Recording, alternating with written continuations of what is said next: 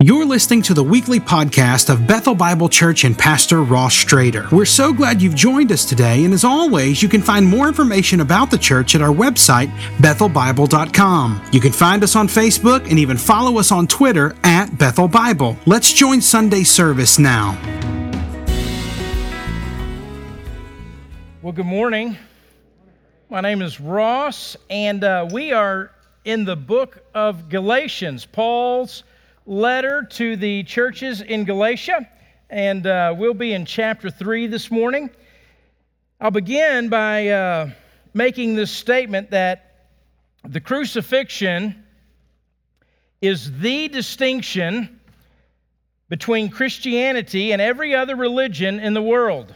That the, the, the, the crucifixion is the distinction between Christianity and every other religion in the world. In, in 1995, the New York Times uh, ran a, an episode, a, a, a, series of articles about a, a, nationwide civic dispute that took place in Columbus, Ohio. Uh, the Capitol Square Review Board there, um, they were in a dispute because uh, there was a, dispute about um, some Christmas uh, decorations being displayed. And the dispute uh, was over whether a cross could be displayed or not. And what they said about the cross, I'll, I'll quote, it said, it is, uh, what they concluded is it could not be displayed because, this is the quote, it is the quintessential symbol um, of the Christian faith. So the civic authorities permitted um, in their in their display. They could have a Christmas tree, uh, they could have a Hanukkah menorah. But according to the articles, that when someone in Columbus they tried to erect a cross on the public property, the agency refused on the grounds, and then I'll quote again, that unlike the other symbols, the cross was an exclusively religious symbol. Now, that probably, so as, as it's written and as the uh, civic authorities, um, as, as they came to that conclusion, that probably doesn't surprise us. But what might surprise us, or may come as a surprise to many of us, is that the exact opposite is actually true. I've been reading a book over the last several weeks called The Crucifixion uh, by uh, a writer named Fleming Rutledge, and it, it's a fascinating book, probably one of the best books I've ever read on the topic. And what she says, I'll, I'll quote her, she says this Actually, what is true is that the cross is the most irreligious object to find its way into the heart of faith. One historical theologian goes to say this Christiaan Beker says the cross, he says it this way the cross is the most non religious and horrendous feature of the gospel.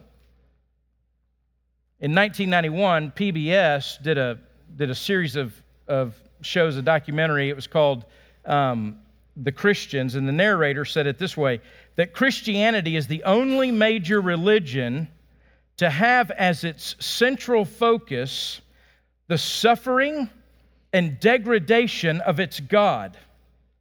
The crucifixion is so familiar to us and so moving that it's hard to realize how unusual it is as an image of God. But that's exactly right. I mean, so after, after all these years, it, it's become something that is, is iconic. It's become something that is comforting. It's become something that's moving.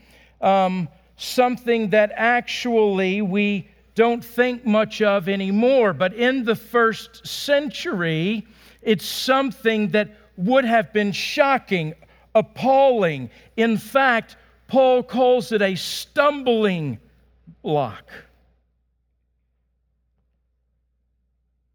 You know, the reality is, is that religion, if we defined it this way, religion or a religious system, is a, at its, at its most simple level, is a, is, a, is a set of beliefs or ideas or practices projected out of humanity's needs, wishes, longings, and fears.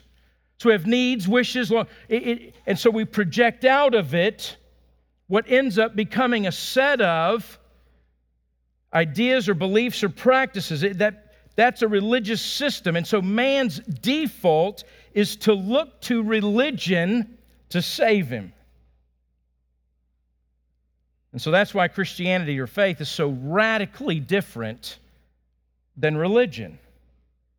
Is because no human being or system of belief would project their hopes, wishes, longings, and needs onto a crucified man.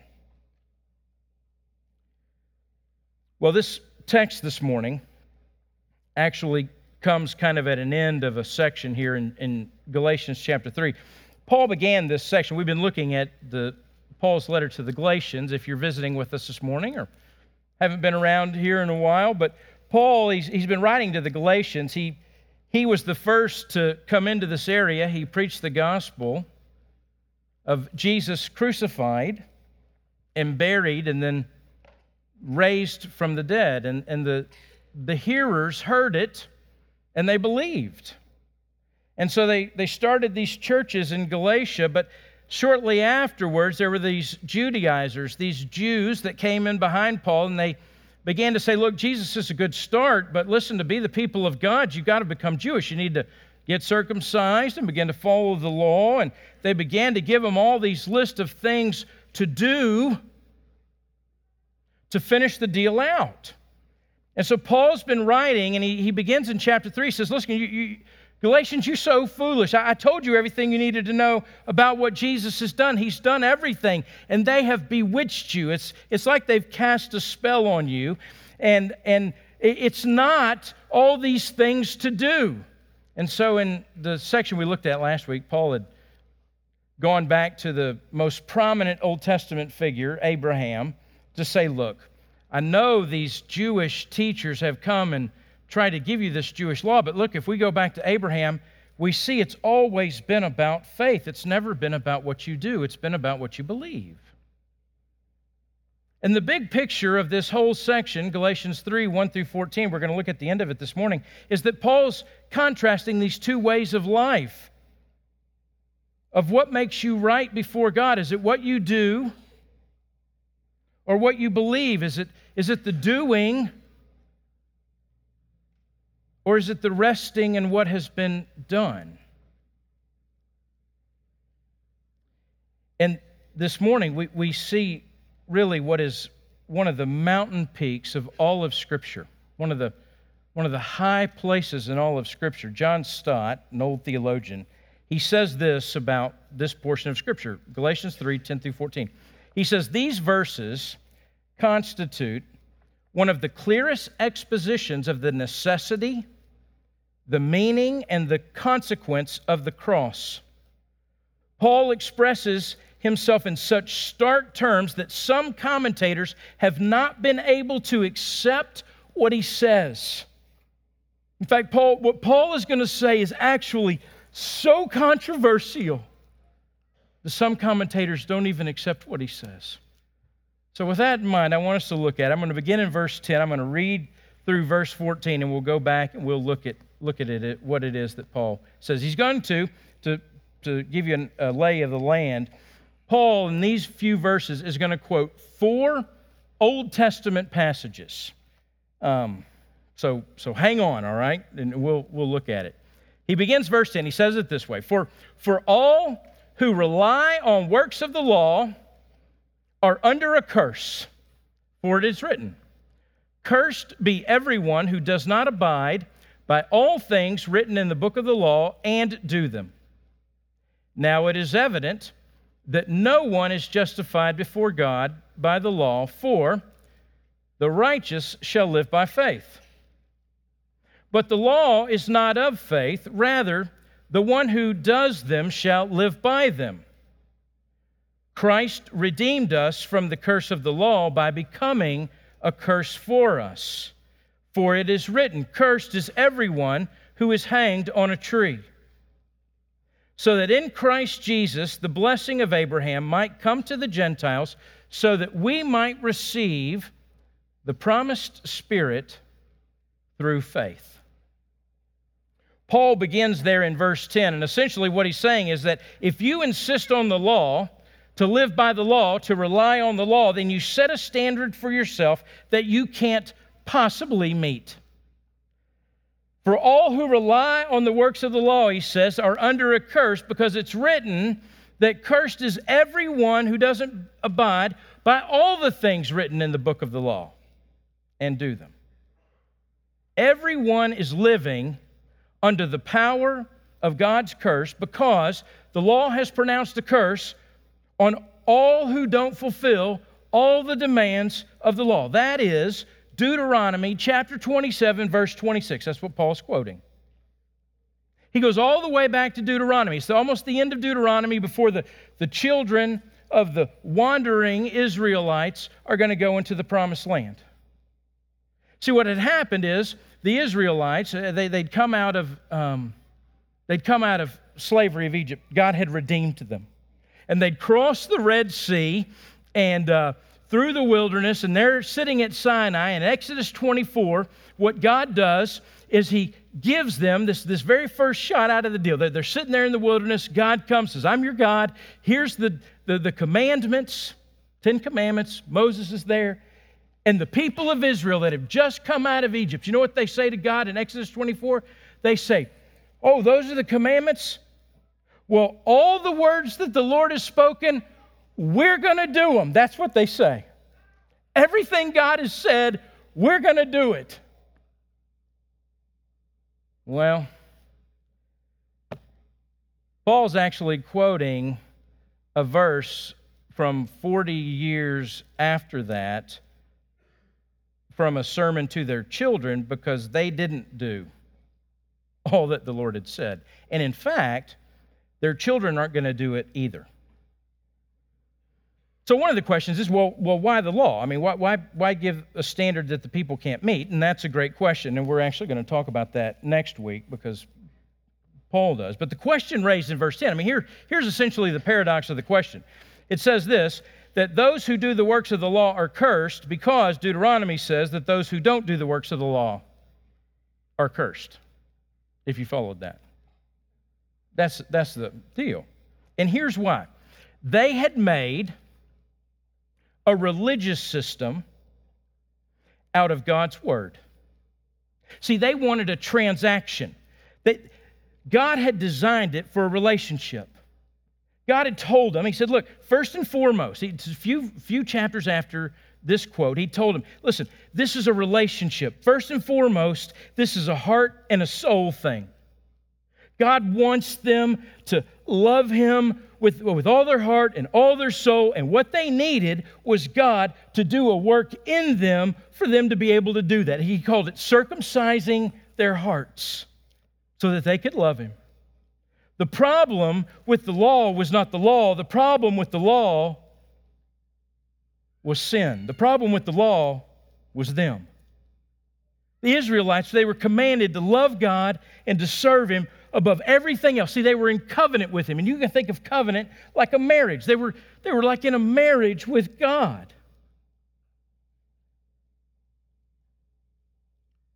But see, God wanted them to depend on him, to trust him. They didn't want to do that. See, they wanted to rely on the works of the law because they wanted to be people who were accepted on their own terms, on their own merits. They didn't want to depend on God, they wanted to depend on themselves. They wanted to be accepted for doing the right things, and that's a perversion of the law. And God said, No, I, I just want you to, I want you to trust me. Love me, trust me, walk in my ways. Said, No, we, we're, we're just going to obey the law, but obeying doesn't lead to love, typically. See, pursuing religion, that's, that's a flawed way to pursue life. It's, it's a pursuing religion is flawed. Here's what happens you end up overestimating yourself, you end up underestimating God. That is what they did. It's the definition of somebody who's self righteous. You overestimate your own goodness, You underestimate God. And that was the issue with the Israelites. It's the issue that's going on in Galatia. And you know what? It's the issue that goes on today. Overestimating our own goodness, underestimating God's, ultimately we end up underestimating everybody else's around us. We have our own standards. We have our own standards that we impose on everybody else around us except ourselves. I mean, we say things like, I can't believe she did that. I can't believe he said that. Right? I mean, we, if we were careful, and we're not, if we listened to ourselves, those standards, I mean, people don't live up to our standards, but if we were careful, and we're not, we don't live up to our standards. I mean, there's no way we can live up to our own standards. If we can't live up to our own standards, much less can we live up to God's standards. I mean, that's part of what happened in the fall. I mean, humanity, way back in the fall of, of humanity, we usurped our position, we usurped our role the role that belongs to God. We, we set ourselves on the throne. We put ourselves on the seat of the bench of our own court. We were judging others out of a need to prove our own righteousness. We wanted to pr- pronounce ourselves free and clear, free and righteous, and everybody else more or less guilty. And we have a hard time giving that up, don't we? I mean, hanging on to the illusion that, that we're innocent. I mean, it goes back to the garden. They eat the forbidden fruit. They come back. They're blaming each other. They're blaming the serpent. All the serpent. All the while, they're covering their nakedness, hoping nobody notices. See, when it comes to the law's standard, everybody has failed. Everybody is cursed. Everybody. Everybody. That's what Paul's saying. Everybody's cursed. And then in verse 11, he says, No one can be justified by the law. It's evident that no one's justified before God by the law, for the righteous shall live by faith. To be justified means to be judged and to be found accepted. Now, the truth is, we all want that. I mean, to be judged and to be found accepted. I mean, we have this deep desire, I mean, to be judged and found accepted. I mean, we all want to be accepted. I mean, we're all trying desperately to be accepted. A few years ago, Rihanna had this song. It's not in my playlist anymore, but it's a, it's song. It, it um, I mean, it's such an honest song. I mean, it, just, listen to the words. I'm not going to sing it, but but but listen to this. The, the title of the song, is We All Want Love. And she says it this way I can pretend that I'm not lonely, but I'll be constantly fooling myself. I can pretend that I don't that it don't matter, but I'll be sitting here lying to myself. Some say love isn't worth the buck, but I'll give every dime I have left to have what I've only been dreaming about. Everybody wants something. You've got to want something. What are you living for? Everybody needs something, fighting for something.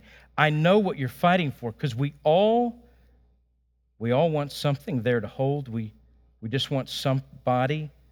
We all want to be somebody's one and only.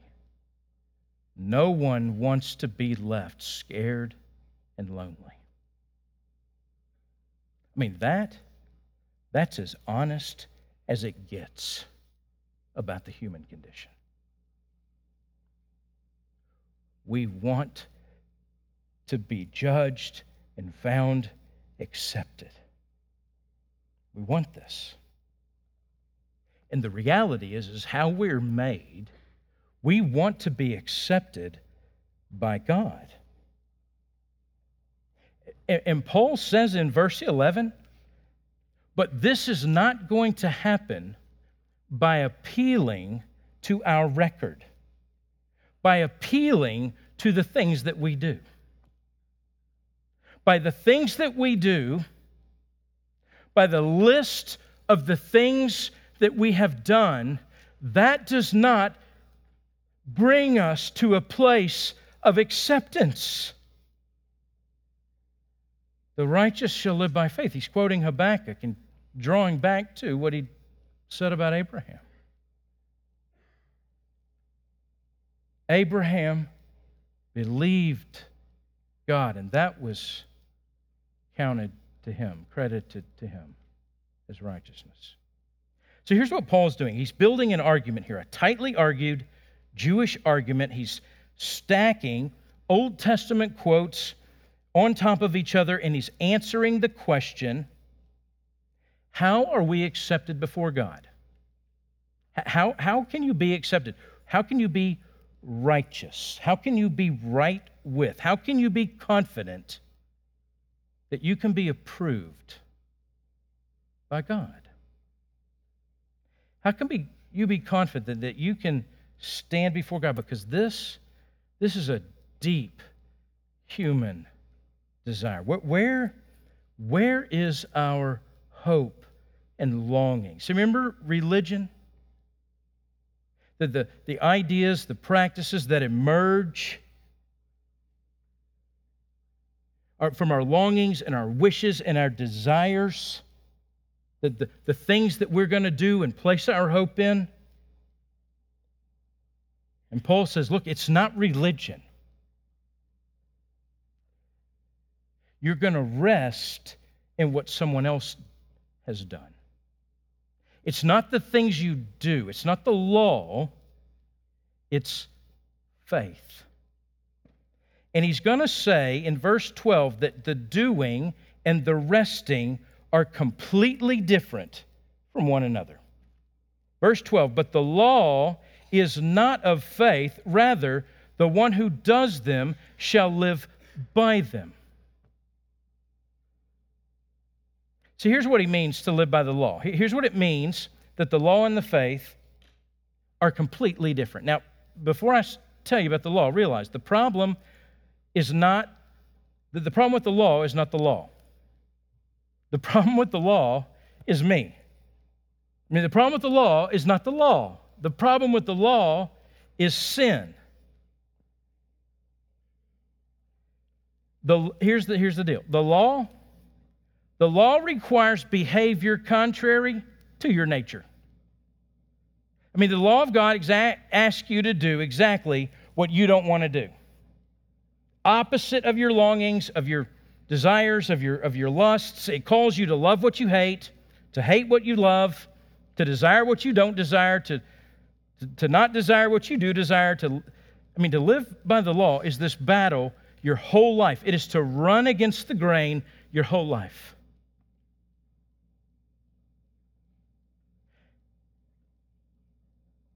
You, you were not born with the natural inclinations to love what God calls you to love.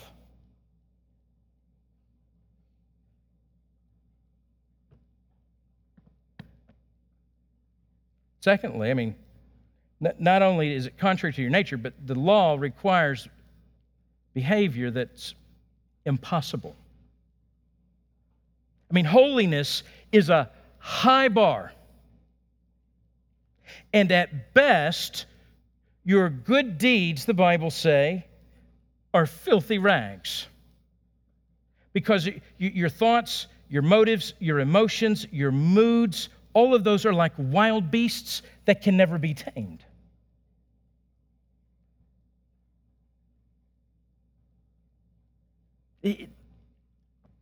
it's impossible.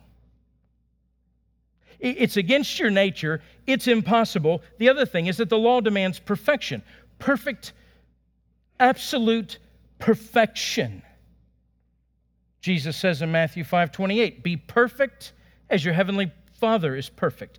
That's the standard, and there's no bell curve. It, it never, ever relents. The law refuses to accept your good intentions. There is no A for effort where the law is concerned. This was the Jew, um, the, the, the problem with the Judaizers, that they thought they thought their good intentions counted. They do not. The law accepts no paybacks. It doesn't, it doesn't allow you to pay back some error in the past with some good in the future. There's no way to wipe out even a single wrong. The law is unrelenting, it, it never yields. There are no cheat days, it never lets up, doesn't get off early. There are no sick days, no vacations, ever. The law kills happiness. Shame, guilt, remorse, sorrow, fear, pain, futility, hopelessness, restlessness, anxiety, depression. The law deals in because it leaves you crushed under an oppressive and relentless weight. You, you cannot bear the weight of the law, it's too heavy.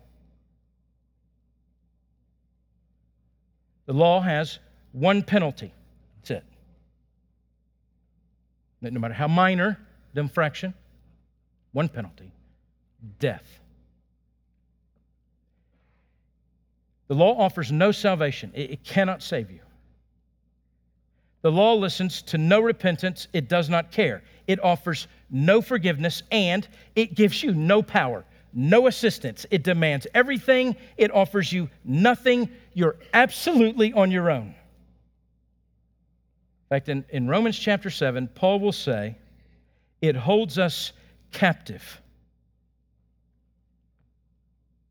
And our only hope is that somebody would come and rescue us. The only hope is that somebody would come and pay the debt that we owe. Our only hope is that somebody would come and pay the price. Come and, and rescue us.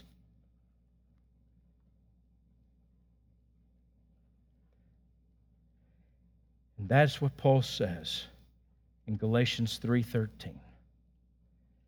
Christ redeemed us from the curse of the law by becoming a curse for us.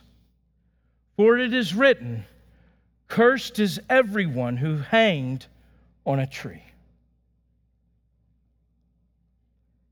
So I want you to see this morning this right here Galatians 3:13. This is where we see the beauty of Jesus. The absolute, splendid beauty of Jesus. Maybe you didn't even know that this verse was here. But right here, the beauty of Jesus comes in its clear focus two things about this verse I want you to know. The, two words. One is crucifixion, the other is substitution. Substitution. It's in these words Christ redeemed us by becoming a curse for us. Redeemed means to be liberated from bondage. How did he liberate us? by becoming a curse. Christ wasn't cursed, he became a curse. The curse that we deserved, Christ became for us. In our, in our place, substitution. So, why the sacrifice? Well, it's not that the law had to be satisfied, it's God's own character that had to be satisfied. So, so God has to be true to his, his majestic perfection of his own character. And so on the cross, what happens is God's perfect justice and his gracious love come together. Now, crucifixion. and I'm helped by Rutledge here, reminded of some things that I hadn't thought about in a long time. But crucifixion was a slave's death. So, so reserved for slaves. In fact, crucifixion would have been seen as a death of a nobody. So it was a death meant for suffering, yes, absolutely, an excruciating suffering. But more than suffering, it was a suffering that was meant to degrade, to humiliate, and to dehumanize. One writer described it this way executed publicly, situated at a public, well trafficked place, devoid of clothing, left to be eaten by birds and beasts, victims of crucifixion were subject to optimal, unmitigated, vicious ridicule. So amazing grace came at the disgrace of the Son. In fact, in Deuteronomy chapter 25, in the middle of all these places that Paul is quoting from, in, in, in the harsh, what we would read as the harsh law, or the wilderness law, in Deuteronomy 25, it speaks about okay, you have this guy, and he's guilty. I mean, he's, he's guilty, caught red handed, guilty. And so they're going to administer the punishment, and the punishment is, is, a, is a whipping, a lashing, the, the, the 40 lashes. And it says there, though, he's a brother. And you cannot administer any more than 40 lashes. You have to stop at 40. It commands the stopping at 40. And you know why it says to stop at 40? So that he is not degraded so that he's not shamed. So he's punished, he's guilty, but he's still going to keep his dignity.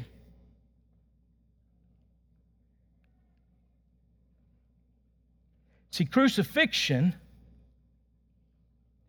the express purpose as means of crucifixion in the Roman Empire was this I quote, the elimination of a victim from consideration as member of the human race.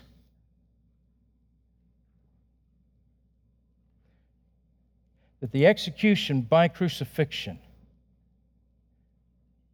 was to eliminate them, not, not just by death, but to so do it in a way that they would be not even considered at the end part of the human race. That's why Isaiah would say we could not even would not even, could not even look upon him.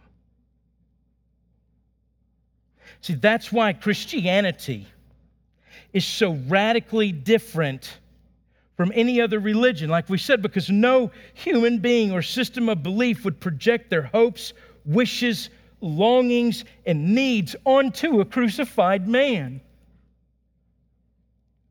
What Paul's doing here is he's quoting from Deuteronomy 21 23. Cursed is everyone who is hanged on a tree. It's a part of a section in Deuteronomy called the um, statutes and ordinances from, from Deuteronomy 12 to Deuteronomy 26. And it's written, and there's it's a section and there's two threads in the section. As you read it, you would notice two things. One of the threads, you would notice generosity and compassion. It um, deals with how to care for the poor and the slaves and the, how to deal with debt and, and tithing and, and hospitality. And then there's another thread that runs through the statutes and the ordinances, and that is what to do with lawbreakers and offenders and rebels and false prophets and idolaters. So, for instance, in Deuteronomy 13, what, what do you do with a city that has been overtaken? The inhabitants have been overtaken with idolatry. It tells you how to devote that city to destruction. In Deuteronomy 19, the execution of murderers is dealt with. In Deuteronomy 19, at the end of it, an eye for an eye, lex talionis. And Deuteronomy 20, the conquering of cities in the promised land, that's dealt with, although they didn't do that correctly. And then in Deuteronomy 21, just, just before this passage, Paul quotes what to do with a rebellious son. Listen to the immediate context. I'm going to read it. This is what's just before what Paul quotes. If a man has a stubborn and rebellious son, by, by the way, don't, don't go home and like, if you have a son, don't go home and like put this on the refrigerator. And then he comes in and he says, Hey, what's this? And you go, Oh, well, it's just the Bible. It's, it's not, what you're going for won't happen, I promise, okay? But, Deuteronomy 21 18. If a man has a stubborn and rebellious son who will not obey the voice of his father or the voice of his mother, it gives a little more details. Then it says this All the men of the city shall stone him to death with stones. So you shall purge the evil from your midst, and all Israel shall hear and fear.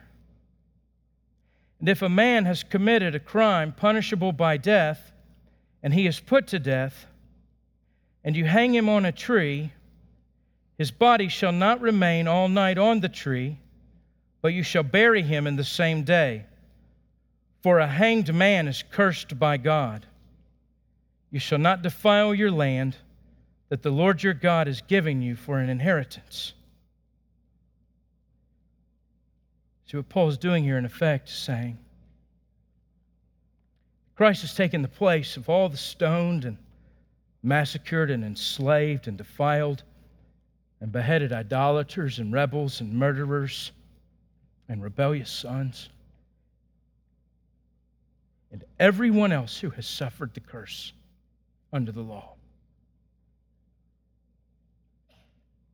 He is suffering the curse, the curse that would have fallen on them. In 2 Corinthians 5:21, for our sake he made him, God made Jesus to be sin who knew no sin, so that in him we might become the righteousness of God.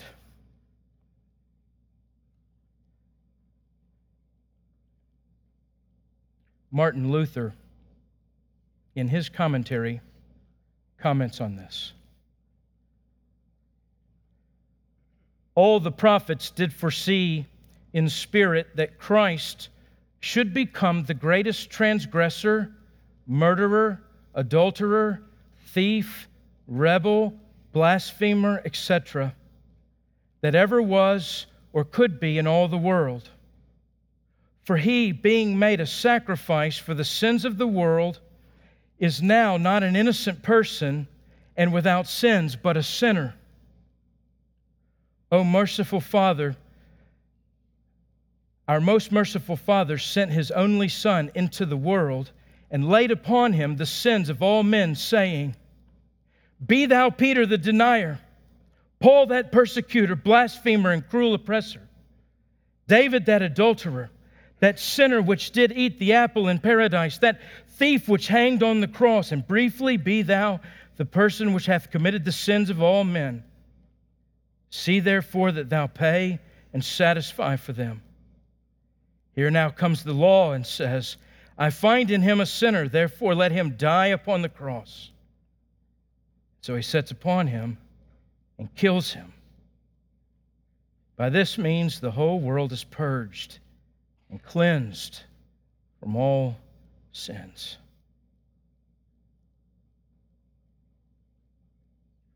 See, we have at, at the heart the only the only religion in the world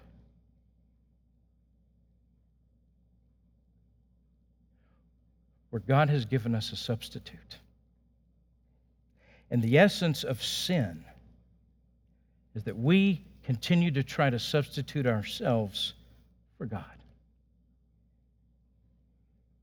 So the essence of being redeemed is that He's substituted Himself for us. The essence of sin is that we take only what God deserves when we took control of our lives. The essence of redemption is that He put Himself in our place and has taken what we deserve.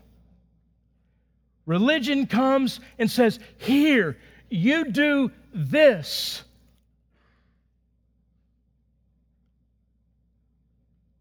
Jesus comes and says, this is what I've done for you.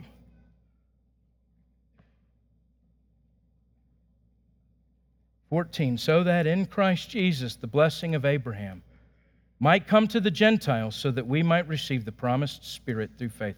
We'll look at the blessings of Abraham next week specifically. We receive the promised Spirit through faith, which means that in Christ Jesus we have more than just an example to follow more than someone to look up to and try our, try our best to imitate or try our best to live up to. That's, that's not it. In Jesus, we've been given His Spirit, we've been given His power, we are one with Him. His life is ours. I'll never leave you or forsake you, He says. The same Spirit that came down on Jesus says, You're my beloved child, and you I'm well pleased that that spirit comes to us. Substitution. See, that happened to Jesus in Matthew chapter 3. It's, it's a story about when Jesus, just before his ministry, he goes to John the Baptist, who's out in the river, Jordan, and he's baptizing. And Jesus comes to John the Baptist and he says, Baptize me. And John, his cousin, says, Well, wait a minute. That's not right. I, you're Jesus. You, you should be baptizing me because John knew, everybody knew, that baptism meant if you're, if you're being baptized, you're being baptized for the repentance of sins. You're saying, I'm a sinner. I need to be washed clean of my sins. And John's saying, No, wait a minute. You're Jesus. You ought to be baptizing me. Jesus says, No, no. For now, it's proper that we do it this way now. For us to do this, he says, to fulfill all righteousness. Because Jesus is essentially saying to John, I'm here as a substitute. My mission in life is not to be baptized like you should be baptized. I, am here not because I need it. I'm here not to repent in your place. I'm here to live in your place. I'm here to fulfill all righteousness, all, all, all, all. I'm here to take your place, John, so that someday you can take my place. I'm here to be baptized into you so that I can die for you. So you can be baptized into me and live with me.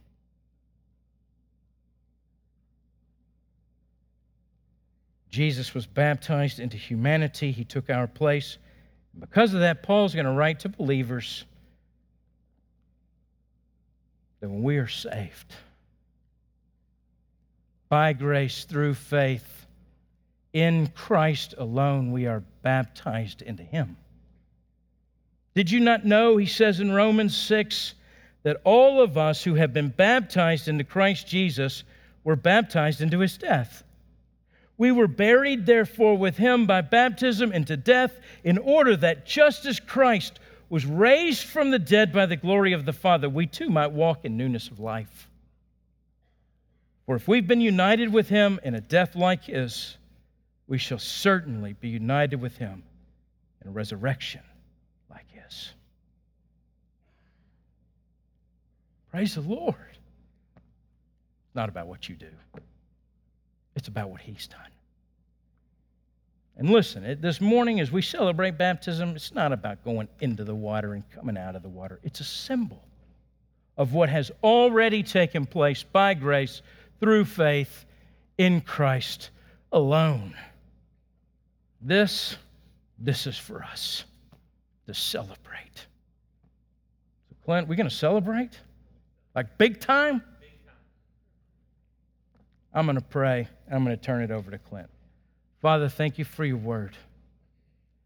Thank you for your son, Jesus. We did not come as an example, but as our substitute. In Jesus' name,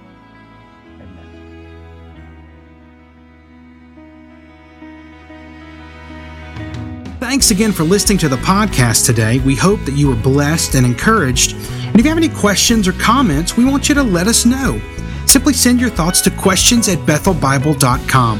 Thanks for spending time with us, and be sure to join us next week on the Bethel Bible Podcast.